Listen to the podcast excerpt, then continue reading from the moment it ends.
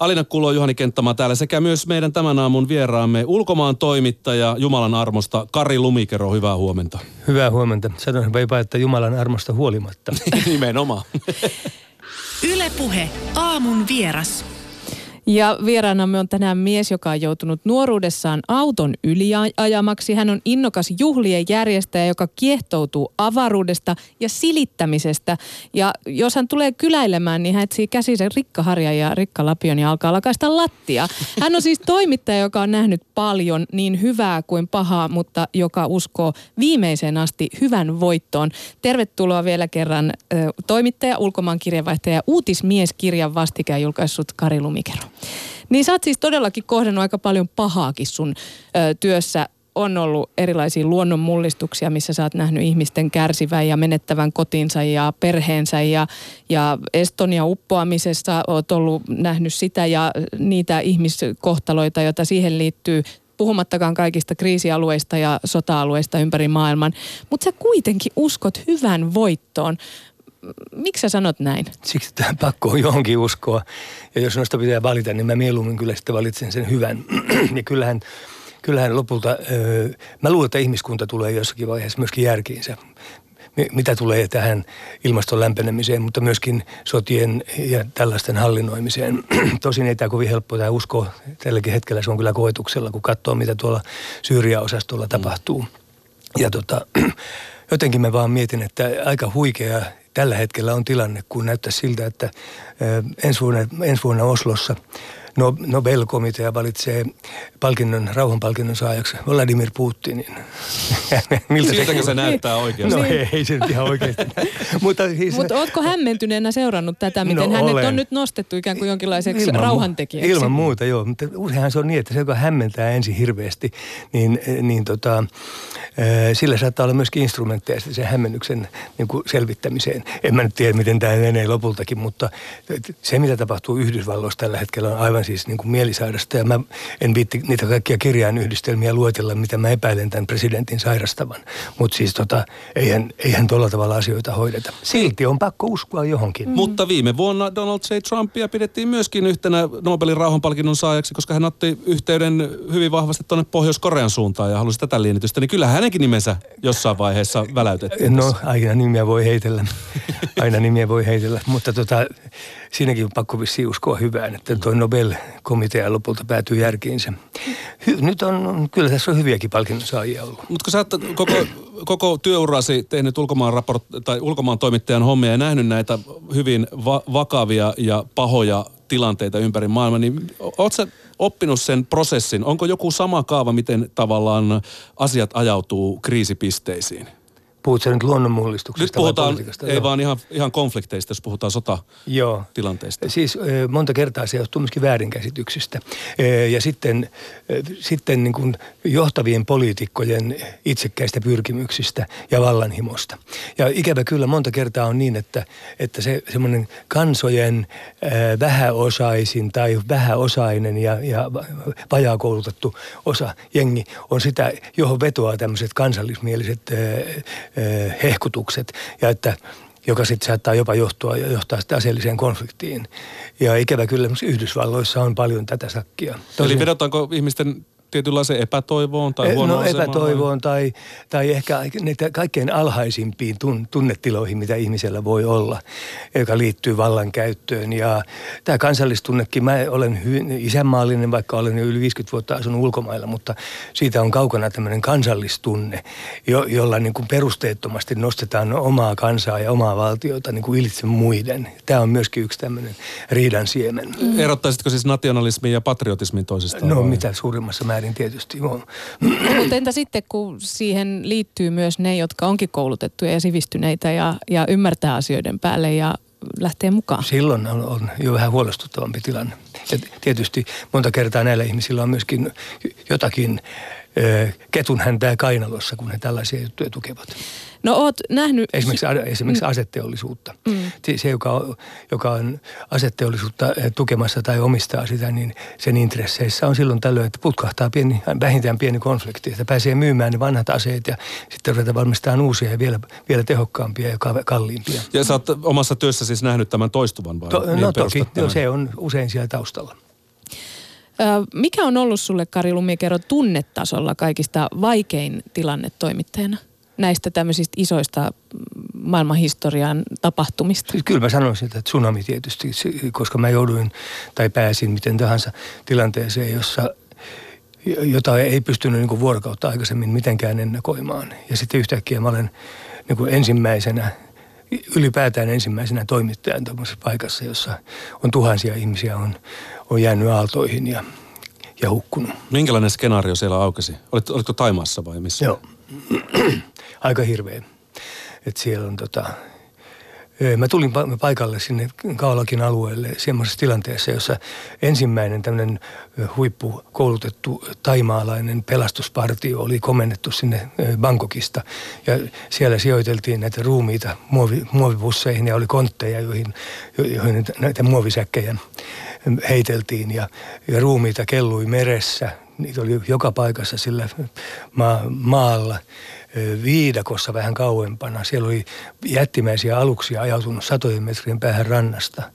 Ja tämmöinen tietyn tyyppinen hiljaisuus jo, joka mä oon huomannut sen myöskin noilla maanjäristysalueilla, että semmoinen ensimmäinen, kun todetaan, että ei enää ketään oikeastaan voi pelastaa, niin sitten aika järjestelmällisesti ihmiset tekivät siellä työtä, että saatiin ikään kuin näitä ruumiita sieltä siirrettyä syrjään ja niin edelleen. Sitten vielä turha sitä liikaa hehkuttaa, mutta siis tämä haju on ihan kauhea myöskin, kun siellä pari päivään on, on oltu helteessä. Millaisen tilaan ihminen menee tämmöisessä tilanteessa, kun se joutuu tämmöiseen katastrofialueelle? Sä ulkopuolisena et joutunut sitä kärsimään itse suoranaisesti, mutta kun tulit sinne tavallaan raportoimaan tai auttamaan? Tota... Ei voi mennä mihinkään muuhun tilaan kuin tavallaan niin kuin vetäytyä siihen toimittajan rooliin sillä hetkellä. Koska jos sitä oikein rupeaa miettimään, niin silloin romahtaa, eikä pysty enää tekemään sitä työtä. Ja mä kirjoitankin tuossa kirjassakin, että, että siis mä, jollakin tavalla mä oon niin monta kertaa ollut noissa tilanteissa mukana, että sun täytyy kovettaa tavallaan itse siinä työroolissasi. Että tavallaan sä oot niin kuin lääkäri, joka, joka tarkastelee sitä tapahtumasarjaa, niin kuten potila, joukkoa potilaita. Ja, ja sitä kautta sä pystyt niin kuin tekemään sitä työtä ammattimaisesti. Ja eikö nyt ollut niinkin, että tavallaan tämän kirjan kirjoittamisen myötä, niin sä palasit tähän tsunami aiheeseenkin vähän niin kuin uudestaan ja uudelleen kävit läpi näitä, että jonkinlainen terapeuttinen kokemus varmaan sekin ilman, on. Ilman muuta, mutta siis mä myöskin olin säästänyt tämän luvun viimeiseksi, että se ei ole viimeinen tosi itse kirjassa, mutta täysin, että tämä on niin kuin aika raskas käydä läpi. Ja nyt kun tässä puhutaan muun muassa, niin kyllä mulle tulee taas, taas ne muistot ja hetket mieleen siellä paikan mm. päällä. Tota, ei se, ei se niin kuin helppoa ole, mutta, mutta toisaalta mä en myöskään, mä en ole koskaan saanut, ottanut vastaan mun, mulle tarjottu tämmöistä ammattiapua tämmöisten tilanteiden jälkeen. Mutta jotenkin mä oon niin kuin selvinnyt sen tämmöisten perhekeskustelujen ja perheen läsnäolon kautta. Ja sitten meillähän on tapana muutamilla mun suomalaisilla ja ruotsalaisilla, ruotsalaisilla ennen kaikkea ruotsalaisilla kavereilla tavata silloin tällöin.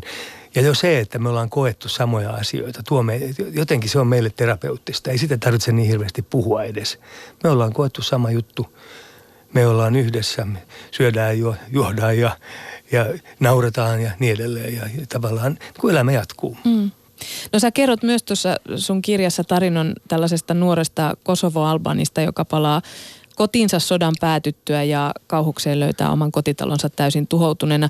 Serbit olivat polttaneet tämän talon ja rakkaat muistot sen mukana. Ja tämä suru ja ahdistus, mitä sä kuvailet, mitä tämä nuori ää, nainen siinä kohtaa, niin, niin ovat olleet ilmeisen kauheita ja hankalia. Ja siinä yhteydessä sä puhut siitä, että miten toimittajan ja yksityishenkilön ristiriita tulee siinä tilanteessa esiin jopa irvokkaalla tavalla. Mitä sä sillä tarkoitat? No sitä, että, että kun ihminen, se oli nyt ihan rajoilla, että, että olisinko mä voinut tehdä siitä jotain, koska me vietiin autolla tämä Albeena Resitaa ja hänen isänsä, joka oli häntä linja-autoasemalla vastassa. Hän tuli siis Suomesta, Oulusta, jossa hän oli ollut pakolaisena. Ja, ja sitten tullaan hänen kotiinsa ja vanhemmat eivät olleet kertoneet hänelle, että, että talo on poltettu. Ja, ja sitten hän tulee sinne ja, ja me kuvattiin sitä tilannetta, jossa hän kohtaa äitinsä ja kaikki tämä mukava muuttui niin kuin muutamassa sekunniksi tämmöiseksi hirvittäväksi tuskan huudoksi. Ja silloin... Silloin mä muun muassa vetäydyin sillä tavalla, että okei, kuvaa ja vielä kuvaa siinä ja näin, mutta en mä niin kuin mennyt mikrofonin kanssa siinä, siinä niin kuin touhuamaan, vaan mä annoin sen hänen prosessinsa käydä, käydä, niin kuin läpi, käydä sitä läpi siinä tilanteessa. Ja, ja sitten vähän myöhemmin vielä puhuttiin jotain. Mutta äh, jännä on siis se, että hän otti minuun yhteyttä kymmenen äh, vuotta myöhemmin. Ja kertoi, että hän olisi valmistunut lääkäriksi ja kertoi, että hän on tulossa Suomeen tämmöiseen kansainväliseen lääkärikongressiin ja otti yhteyttä meikäläiseen ja halusi tavata ja niin edelleen, joka niin kuin vahvistaa mun uskoa siihen, että jos toimittaja käyttäytyy noissa tilanteissa, menettelee niin kuin oikealla tavalla, niin se... Se, se, se, ty, se tietty julkisuus, minkä hän siitä sai sitä kautta, ja mä varmaan lähetin sen kasetinkin hänelle myöhemmin ja muuta sellaista, niin se ei niin kuin ollut ainakaan hänen psyykkää vahingoittanut. Mm. No, hän on yksi ihminen, jonka sä oot tavannut sun uran aikana, yksi niistä monista. Siis kirja on täynnä tarinoita ihmisistä.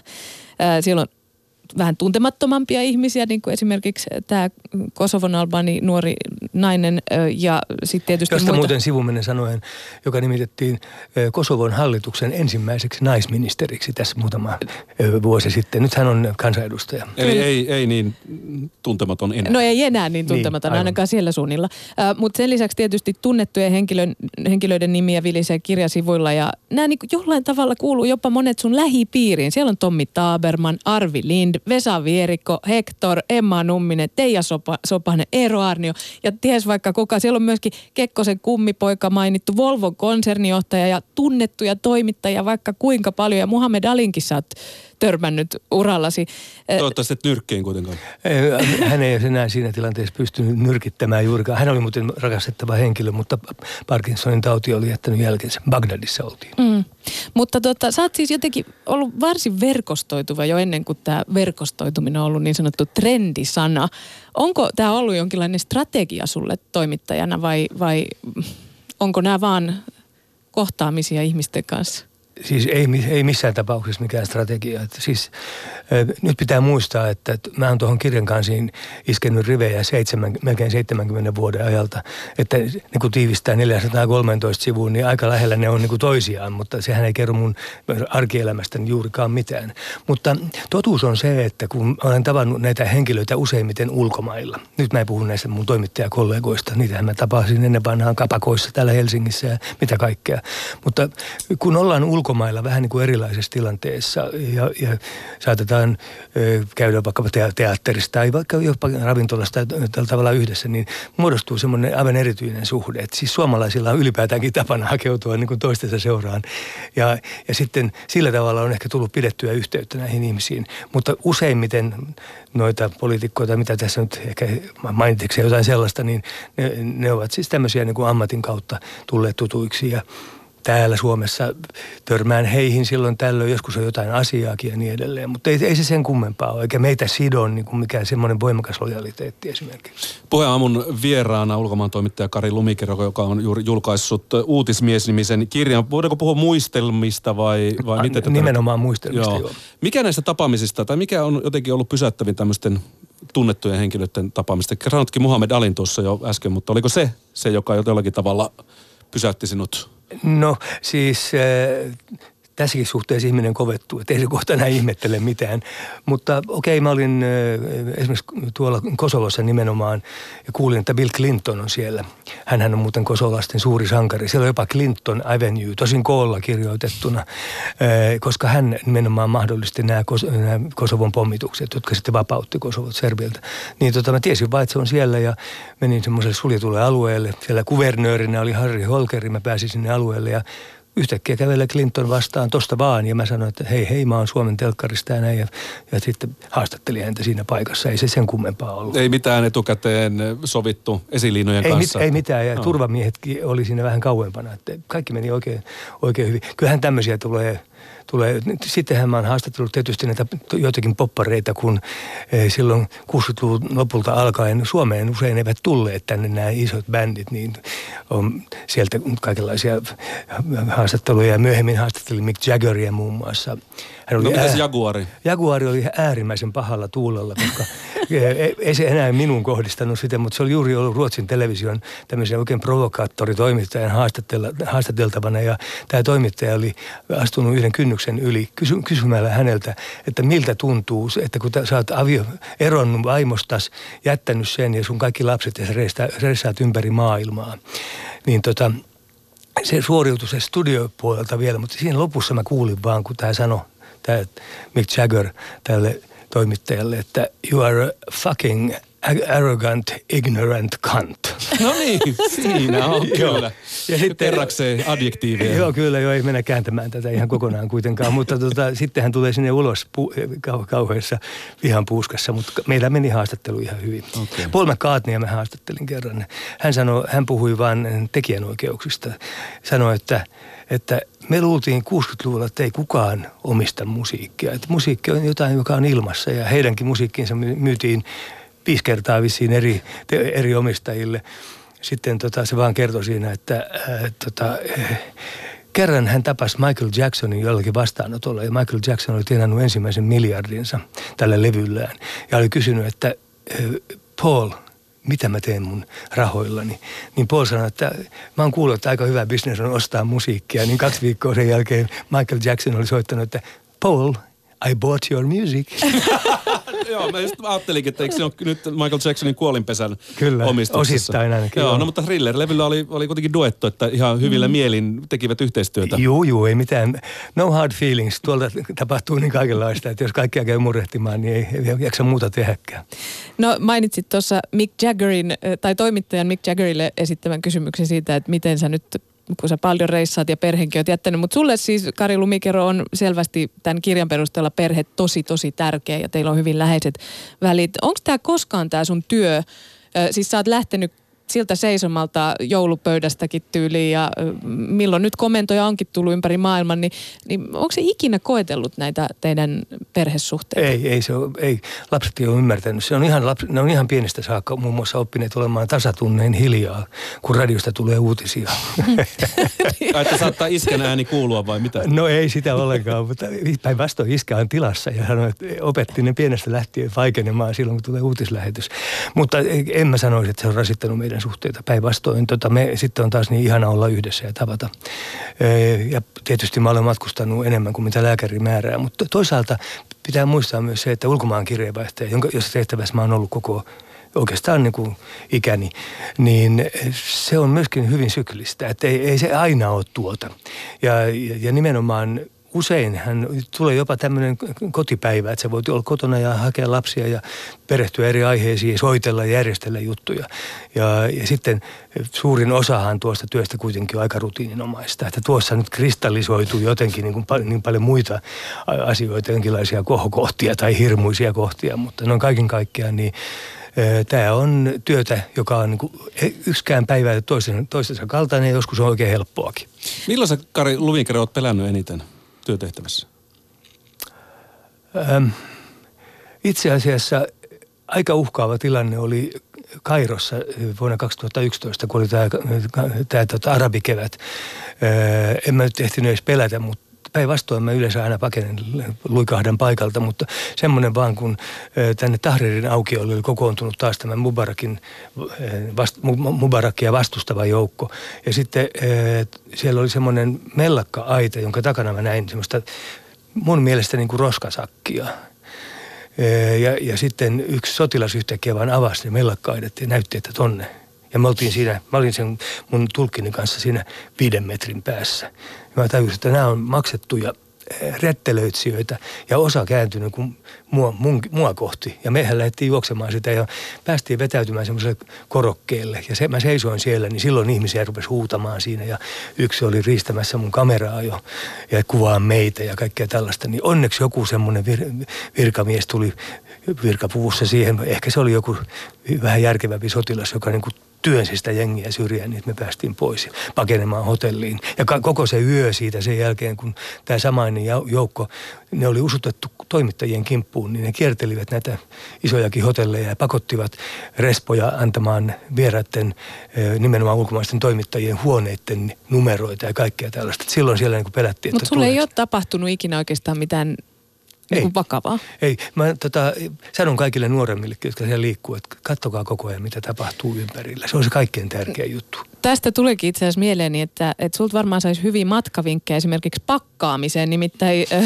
sä, kun sulla on tullut näitä tilanteita, että sun pitää yhtäkkiä yllättäen vaan lähteä jonnekin, niin, niin ootko sä taitava pakkaamaan? Oon. Päinvastoin kuin mun vaimoni. Me mennään samalle reissulle, niin mä voin ottaa repun mukaan ja vaimo ottaa ison matkalaukun, jos mennään niin kuin lomalle jonnekin. Kyllä mä tota, pakkaan hyvin systemaattisesti. Mä lasken myöskin, että miten monta päivää mä oon niin kuin näillä näkymin poissa ja sitä, se, sen mukaan sitten sitä kamaa. Mä tuun aina toimeen semmoisella pienellä matkalaukulla, mm. joka tulee ruumaan. No nyt matkailuvinkkejä. Mikä on kiehtovin paikka, johon kannattaa vielä ihmiset tänä päivänä mennä hämmästelemään, joka ei ole pilattu massaturismilla? Muistan nyt se, että mä olen sotareportteri. Niin, olen... no mutta kuitenkin. Ei, kun on...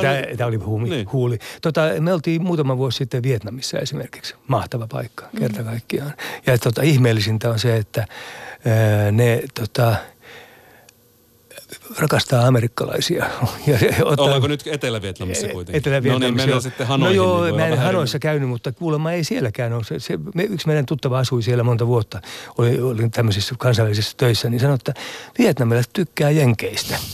Ja se on kyllä ihmeellistä. Ottaa eikö japanilaisetkin tykkää jenkeistä kuitenkin, kun ajattelee, historia on myöskin sotaisa. Niin, ja tykkääkö japanilaiset kiinalaisista, tämä en tiedä, mutta niin. näitä tämmöisiä on. Mutta mä haluan vielä tuohon vaateasiaan palata, nimittäin ennen kuin tässä nyt lopetellaan, niin mä haluan selvittää, että minkä takia, kun sulla on sellainen liivi ollut monissa lähetyksissä ja minkä sä kirjassakin mainitset ja mikä itse asiassa näkyy kirjan kansikuvasta, tämmöinen beige-liivi, missä on tuollaisia taskuja. Miksi se on tullut niin hyväksi vaatteeksi, että sitä sä oot pitänyt sun reissulla mukana? Katos hei sitä, tuossa ei näy ihan koko kuvaa, mutta siinähän on miljoona taskua.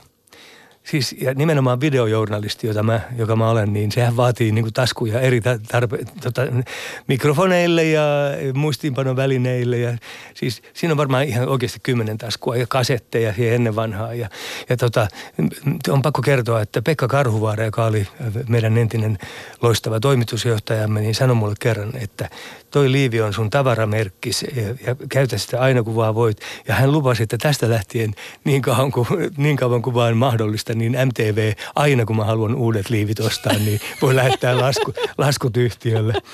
Mutta niin kuin mä sanoin tuossa kirjassa, että tämä ikävä kyllä tää on jäänyt vähän niin kuin lunastamatta. Tää. Että toi just, to, noit liivit taitaa olla se mun suosikki ja ne on mulla aina, aina ollut päällä siellä. Se on kätevä, se ei ole liian kuuma myöskään. Siellä useinhan noissa tilanteissa on valtavan kuuma, helteistä suorastaan.